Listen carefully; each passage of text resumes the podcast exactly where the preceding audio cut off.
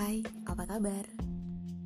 Waktu memang tidak pernah kita sangka mempertemukan di satu sudut yang mungkin tidak pernah kita duga. Seperti malam ini, saya hadir berharap nantinya kita bisa berteman baik. Ada banyak kisah, ada banyak cerita yang hadir di muka bumi. Tidak melulu soal senang, tidak melulu juga soal sedih.